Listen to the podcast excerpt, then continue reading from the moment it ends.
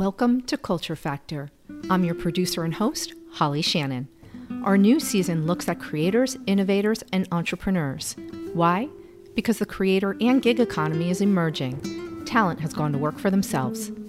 The new year starts with the 101 or the beginner guide for NFTs, blockchain, cryptocurrency, Bitcoin, and all those metaverse and Web3 topics we keep hearing about. We are all going back to school on Culture Factor to understand this decentralized economy. From creator coins to the tax implications of selling crypto, let's unpack these emerging technologies in really simple terms. Join me and feel free to send in your questions. Would your brand like to sponsor Culture Factor? It is your opportunity to be a part of a podcast that is ranked in the top 2% globally and heard in over 89 countries. Email holly at hollyshannon.com. Subscribe to Culture Factor and share with a friend now. Okay, let's start with our class. Let's get our next guest on. Hello, Culture Factor family. Today we have Chris Skinner with us, and he is known as one of the most influential people in technology. And as an independent commentator on fintech through his blog, thefinanser.com. His latest book, I'm going to point out, it's his 16th, is called Doing Digital. And he is the chair of the Nordic Future Innovation is a non executive director of 11FS and is on the advisory boards of many fintech and financial firms. Mr. Skinner has been an advisor to the United Nations, the White House, the World Bank, and the World Economic Forum. He is a visiting lecturer with Cambridge University as well as a TEDx speaker and in recent years, he has been voted one of the UK's foremost fintech observers by The Telegraph and one of the most influential people in financial technology by the Wall Street Journal's Financial News and Thomson Reuters. Chris is also a successful children's author and co founder of the Portrait Foundation, a nonprofit platform to encourage children and the arts. And today, he's with Culture Factor. Hi, Chris. Welcome. Hi, Holly. I was wondering how long it would take you to read all of my introduction because, uh, as you said to me, I'm I've been around the block a bit, but um, suffice to say, I still feel like every day is a fresh new day. Well, it's a great way to look at it. I love that. Um, I want to dive into some really um, interesting questions with you, um, most of which I've pilfered from your blog, thefinanser.com. So I'm going to encourage people to check that out. I think you have a pretty much a daily blog there that's pretty informative. So um, we'll, we'll put that in the notes too. Yeah, I'm so sad that when someone told me I should start blogging, uh, I, that was back in 2007. I decided to write something every single working day and have done ever since 15 years. Well, I will tell you that you probably are ranking with Google's love language and have a wonderful search engine optimization game going on. So I think you did the right thing not listening to them. um, so let's start actually. Um, I'd like to start with the recent, recent crash in crypto. Um, so, in your blog, you state that you believe the end game will be a hybrid model of CBDCs. I'll let you define that, stable coins, and cryptocurrencies. I found it fascinating that you state that too many people believe these currencies are all about hodling, which in crypto slang is about keeping them as an investment, holding on to them, instead of what currencies are really about, which you say is allowing the exchange of value to buy and sell products and services. So we're always taught to hold on to things and, um, you know, hold on to our investments and let them sit. And it seems like you have a different perspective on that. Um, that you feel that creating currencies that work for value exchange in a networked world makes more sense to you. So, would you like an opportunity to give this more depth for those just beginning to invest in cryptocurrency? And please uh, define CBDC for my group.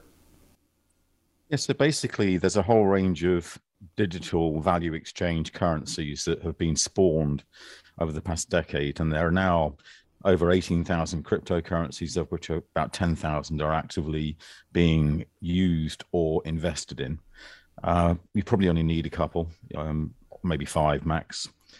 Um, and I'll come back to that because the reason why people like cryptocurrencies like Bitcoin is because they believe that the power of the state is too great and they want to be free and to be able to do whatever they want to do. And that's what the network um, generation is creating and and using, which is this ability to exchange across the global network without recognition of state borders. And so there's obviously a question around that, which is how do governments regulate something that doesn't recognize national borders? Which is why governments um, are heavily developing central bank digital currencies, which is, uh, you know, if you imagine your dollar notes are now backed by the Federal Reserve and um, the Senate and the White House and can be exchanged digitally. Um, as an alternative to a cryptocurrency, you have a digital dollar, then that's what the governments of the world want you to accept as fair trade.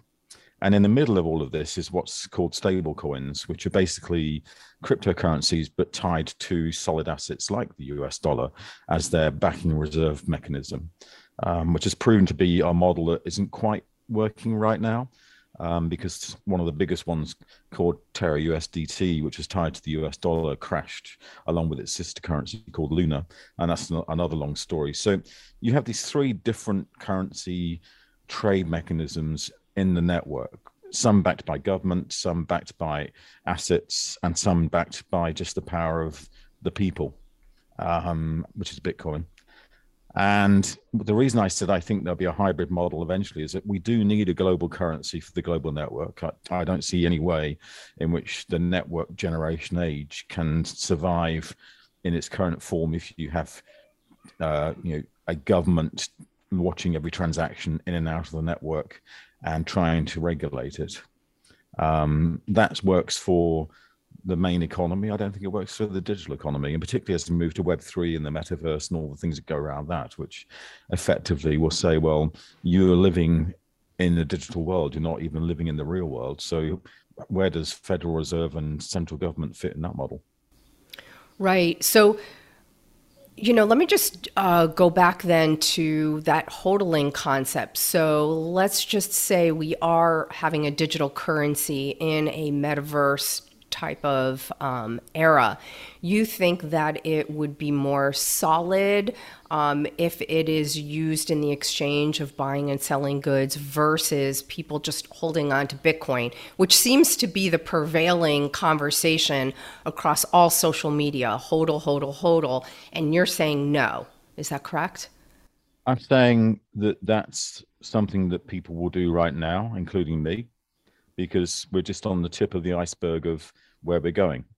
And that's the reason why people want to uh, hod- hodl, which is basically during a drunken Reddit conversation, someone said hodl instead of hold, and it became hodling. Everyone's you know having fun using such terms like crypto kitties, which is another thing uh, around cryptocurrencies. So basically, the reason why people are ta- uh, investing in Bitcoin, Ethereum, Cardano, Polygon, Ripple, and other currencies is that it's exactly what I was um, alluding to. By the end of the 2020s, maybe mid 2030s, one, two, or five of these currencies will be used by everybody around the world as major currencies in the same way as dollar, yuan, and euro.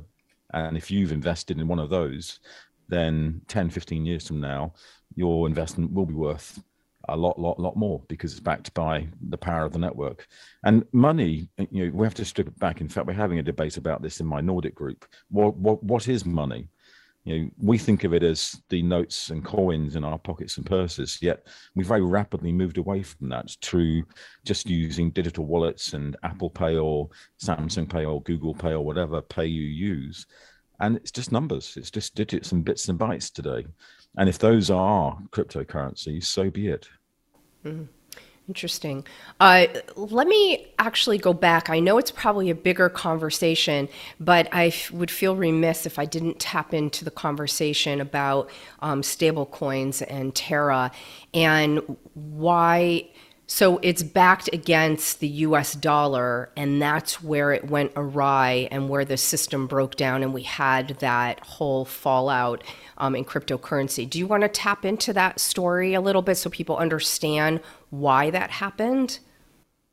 Yeah, I did blog about it if they want to know more. Um, but basically, Terra as a stable coin is meant to have one US dollar behind every coin. And then if it drops below an equivalent uh, asset reserve, then another coin called Luna, which is tied to Terra, would step in and bring it back up again. And so the two were tied through an algorithm, which is basically a, a, program that says when one rises and the other falls, you need to balance the two in between. Unfortunately, what happened is that uh, during the cryptocurrency down cycle we've been going through in second quarter 2022, people started taking money out of Terra and out of Luna.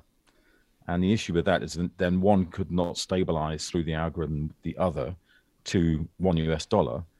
And that rapidly became what's called a death spiral because people started to lose confidence in the currency. And the value of Terra, um, I can't remember the exact numbers, but let's say the beginning of the week it was worth $20 billion. By the end of the week, it was worth like $20. It, it just went through this horrible cycle. Um, and the funny thing is, I posted something the other day, which is um, how similar something like that could be seen to be like a Ponzi scheme, like the Bernie Madoff Ponzi scheme, because it lost billions of dollars for millions of people. And yet, um, Luna 2.0 and Terra 2.0 launched after the death spiral. Strange enough, didn't have a lot of confidence in it. mm, interesting. Yeah, yeah. Um, so, if the idea is we have a global coin and governments want to have their own, how do we how do we get out of that model? Like how do we just need confidence that like we just need confidence in say one like say bitcoin and everybody agrees like that is the global coin decentralized and no governments have any part in it? Because obviously these governments don't want to hold don't want to take away any of their authority right? So i'm sure there's a huge race for us and china to beat each other on having that universal coin right yeah i mean having worked most of my career in finance and technology um, the financial system is tied strategically to the economy of nation states and if you untie the link between finance and the economy and the nation state then you start to see an, an unraveling of the way in which government and systems work. And that's the worry that governments have. On the other hand, there are now digital currencies which are launched, some of which I believe do have great value. I'm not a huge believer in Bitcoin, if I'm honest, because I think it's too libertarian. Um, and the, the, libertarians don't like me because I say you cannot have money without government. But what they don't understand is I don't say national government. I mean government, and the government can be the network and the network of the people. And therefore, I'm much more of a believer of, for example, Ethereum, which is another alternative um, distributed ledger technology that many refer to as smart contracts. It has a coin called Ether behind it.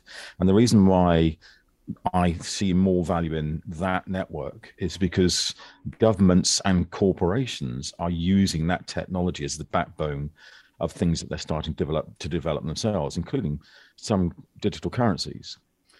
In the meantime, you've got El Salvador and some other countries converting to accepting dollars and bitcoins. Um, it's going to be a mess for the next decade because of what I said the, uh, earlier. You know, if you have eighteen thousand currencies, you don't need that many. mm-hmm. And the government's challenge is obviously to try and keep the belief in the in the government and not let the belief in the network take over. I think that's going to be really difficult under the next generation of the internet when we talk about Web three and the metaverse, because effectively, a bit like something that um, you, you, may remember, but you look far too young, Holly. But there was something called Second Life, and the whole idea was if you don't like your real life, you can have another life online. Well, that's that's what we're now moving into in this next generation of the internet, and another life online through the network can have a currency that's never even seen by a government in a nation state.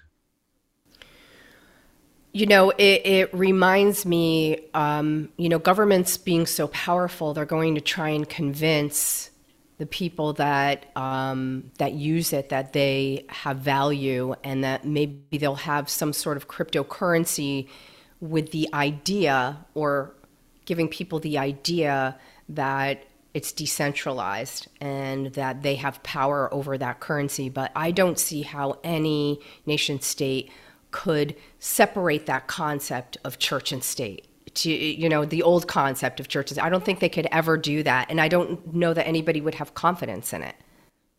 I think there's different levels of people. Um, so some people believe in the idea of the libertarian power of the government of the network. Um, most people don't.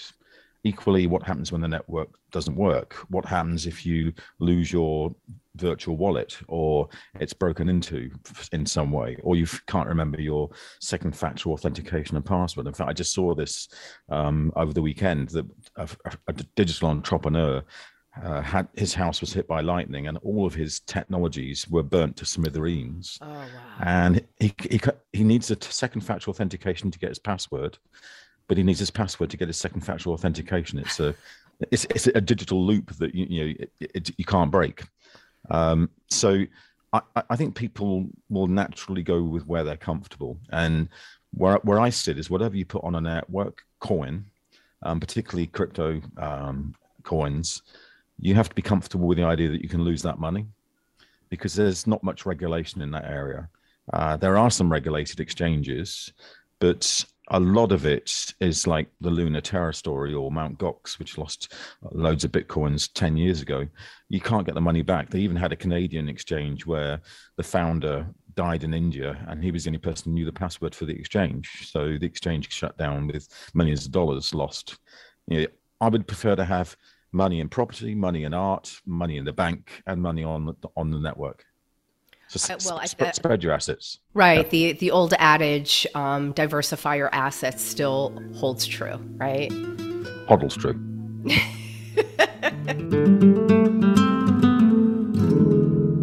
I'm often asked, does my business need a podcast? My answer is yes. That nothing else is the fast track into thought leadership and being established and seen as the expert in your industry as podcasting. What's increasingly evident is that it's a branding machine. It kicks doors open for you to have conversations with leaders. It creates a pathway to partnerships and connections on a deeper level. You will not be your industry's best kept secret. Your ideas and business will have global reach. So step into your power. Go to hollyshannon.com to launch your podcast now. And now, back to our interview. I want to go a little deep into uh, a couple of things I've picked up from some of your books. So, and and maybe this is going to be getting deeper. On, it's going to go on another level. But in your book, Digital Human, um, and I went on there just to get a little uh, snip of its um, description. So I'm, I'm just giving it a little piece of it and you can elaborate. But it explores the transformations that are sweeping through all spheres of life the domination of global digital giants, the advent of new financial structures like fintech, the disruption brought about by Bitcoin, the rise of robots, and the fall of banks. So, a standout line from your book was not only will everyone on the planet be connected digitally, they can be raised out of poverty through inclusion. Now, that just like grabbed my heartstrings. So, can we dive into your thoughts on blockchain and cryptocurrency and how this may level the playing field for those in poverty? I know, going deep now. Yeah, I mean, actually, it's, it's interesting that the states that are most actively using Bitcoin and cryptocurrencies are those where the um, state itself has lost um, trust of the people. So I mentioned El Salvador, but we've seen Venezuela um, and a number of other countries, um, Zimbabwe, um, and the, the Democratic Republic of the Congo, for example, uh, moving towards cryptocurrencies as the accepted way to exchange because there's more trust in that than there is in the nation state. Um, and then you have to say, well, it must be interesting that if you're in a country that has lost trust in its government, has hyperinflation, and is not as developed in our own thinking as some other countries or regions like Europe, America, and China, then how do the people get access to such services? And it's really down to it's not all the people, it's some of the people. Um, but the gist of what I was saying in Digital Human, and this came from visiting many of the African nations. Um, I've traveled around um, Rwanda, South Africa, Zimbabwe, Kenya, Ethiopia, and um, many other countries across the region. And what intrigued me is that um, anybody who had access to a basic phone could trade and transact and do commerce. And what I mean by basic is a 2G phone, you know, not not 5G or 4G, second generation. Um, and even the functionality in that 2G phone has become more advanced through companies that are developing in the African nations services around mobile payment systems. So you, you can actually do geolocation using a 2G transaction, for example. And even if someone doesn't have a 2G phone, I'm pretty sure they will know someone who has one. So that's what I mean about everybody's included. And in fact, I spoke at the United Nations about this uh, about three years ago. And um, afterwards, some people came up to me and said, You're deluded, Chris. This is not true. And yet, everywhere I go in every nation of the world, particularly those in emerging economies, I find everybody's got a phone or an access, access to a phone, um, it, even if it's a basic phone. So it's it's not deluded. It's it's actually here today. Uh, I'll, t- I'll tell you a very quick story offhand, which is in 1995, showing my age, maybe 96. A journalist said to me, Do I seriously believe that someone one day could make a payment from the top of Mount Everest? And I said, Yes. And in 2014, someone made a payment from the top of Mount Everest using a mobile phone. So it's not deluded. No, it's very cool, actually.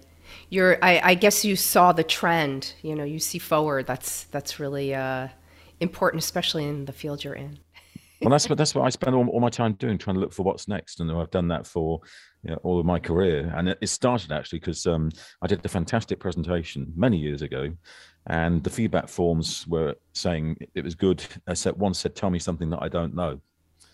One out of five, and I thought, shoot, yeah, what I've told him is everything that he knows, which is the state of the world today. And ever since then, I've always tried to look at the state of the world tomorrow. That's a great way to look at it. Um, and then you get to share your vision on shows like this. So this is great. I appreciate it. Um, I want to um, bring up another book, Digital for Good. Um, we're sort of, I can't go through all 16 books, by the way, but I'm going to stop with Digital for Good because, again, this this pulls at my heartstrings. So again, pulled a little bit from from your website on this to give a little context for my Culture Factor family. Um, but Digital for Good looks at everything from how banking plays a role in the climate emergency through the fintech world using technology to overcome issues of inequality and inclusion. It's a really heavy sentence, Chris. That's what I'm going to say. There's a lot in there. So I'd like to understand this intersection. Can you share your vision for fintech in lifting us out of this global climate crisis and possibly helping marginalized lives? Okay, so digital for good was bubbling as an idea for a long time. Um, in fact, going back to the 2008 financial crisis, when um, banks were being accused of being socially useless. And during the last decades, a lot of the fintech world has come out with a purpose driven model of saying we want to be socially useful as well as delivering value and making money.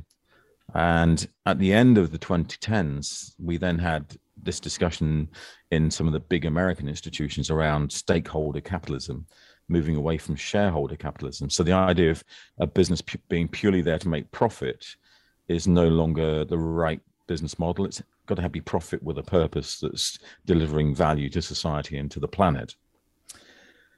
And I thought to myself, there's no point in me shouting or talking about these things although I, I do.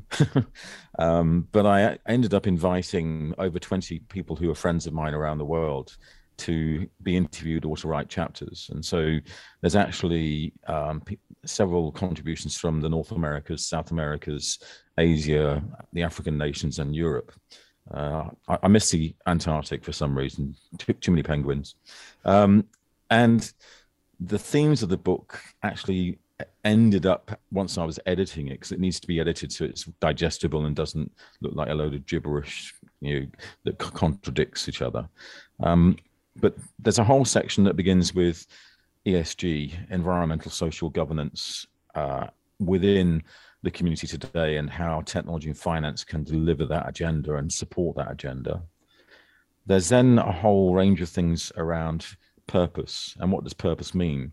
And the subtext of the book's title is if you you need to stand for something or you will fall. Although i find it interesting everyone always says as, as they talk about my book um, oh you need to stand for something or you will fail. Uh, fall or fail um, either way i can't stand up for falling down.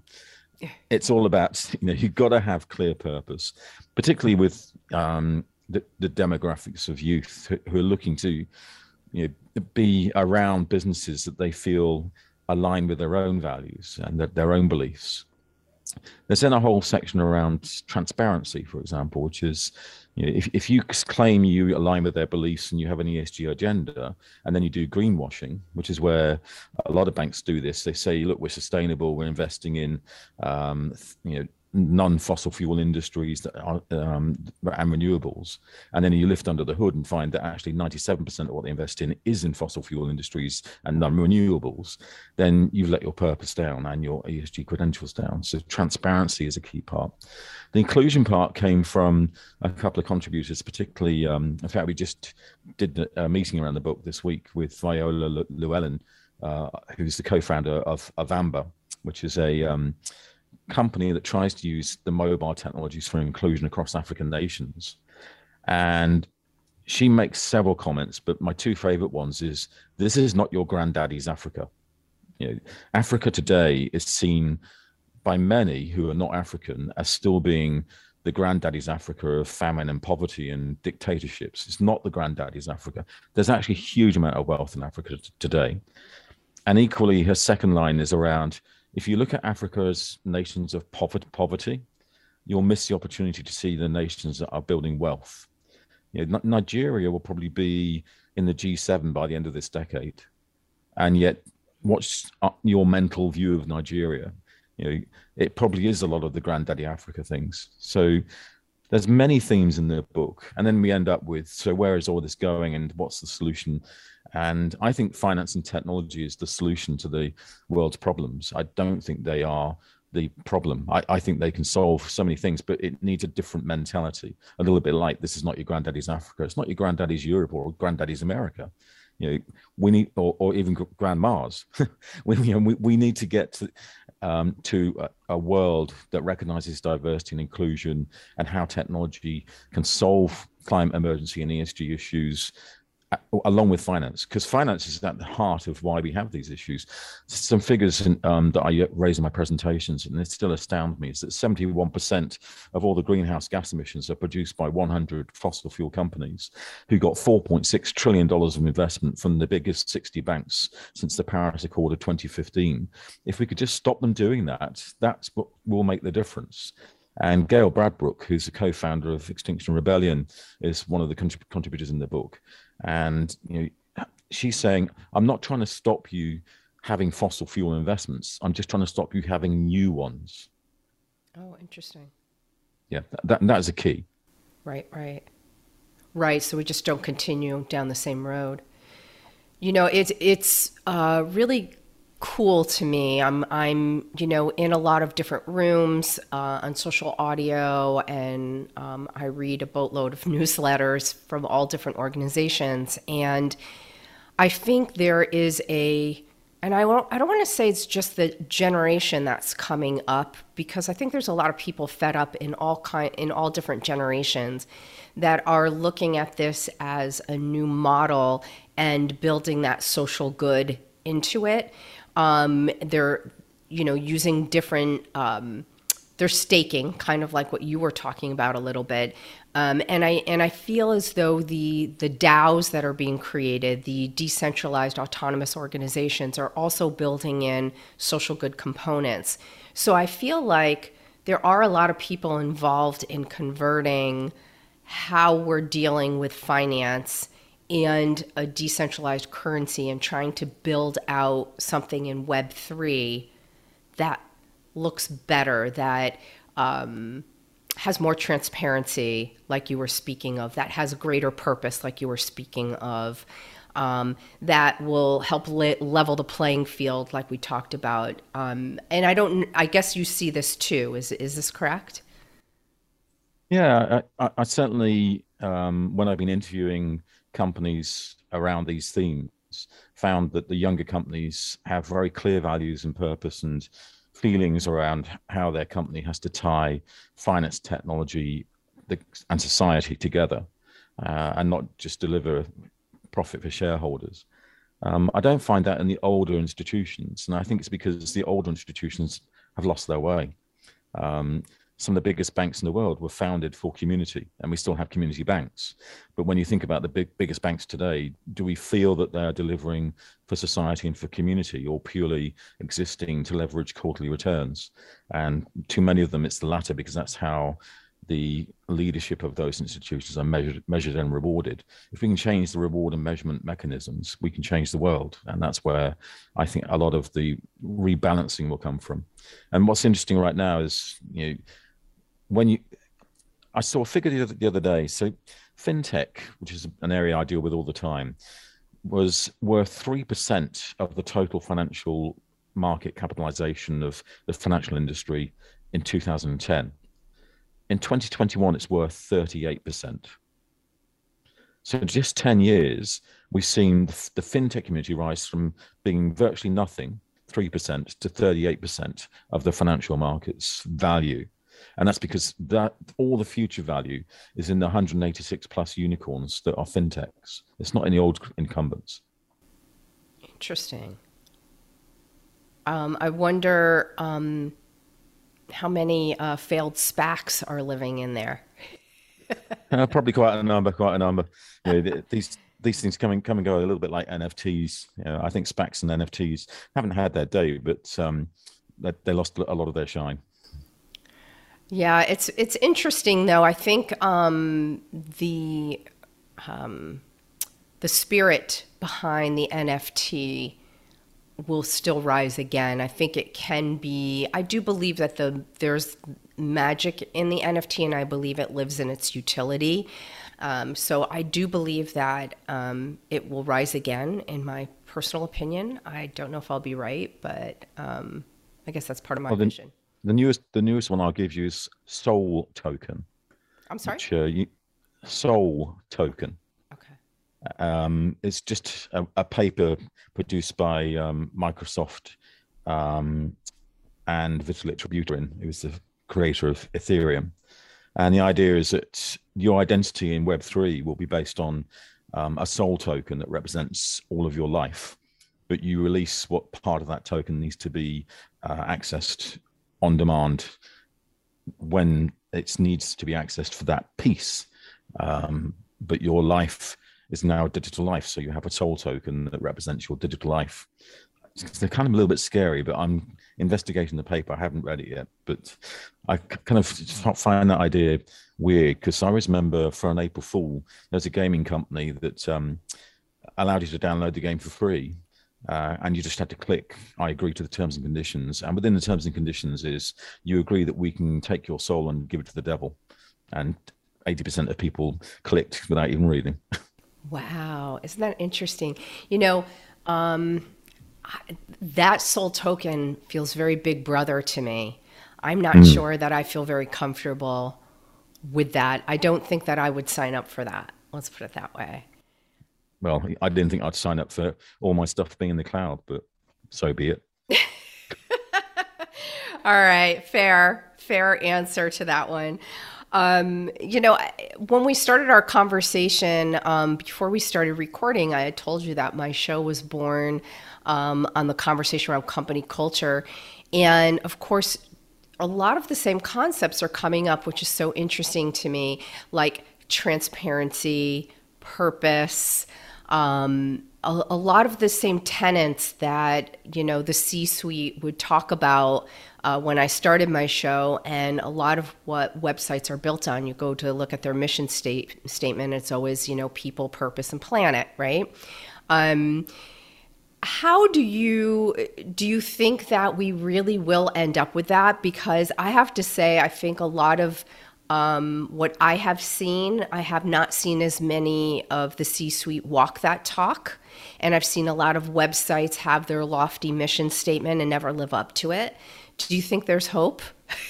I do. I, I, that's what I was saying about greenwashing and the fact that um, you know, a lot of financial institutions talk so much about ESG and um, the fact that they're investing in these areas when they're not um, that the network lays them bare. So you, you do find out. I mean, Deutsche Bank got raided by the police last week for their asset management group telling porky pies, which is British Cockney slang for lies, um, about their, their investments in ESG. Um, and I see exactly the same in JP Morgan Chase, in Bank of America, in BlackRock. Um, you know, and the reason I, I can see it is that people are talking about it, sharing it through Reddit, networking online to get the news out there.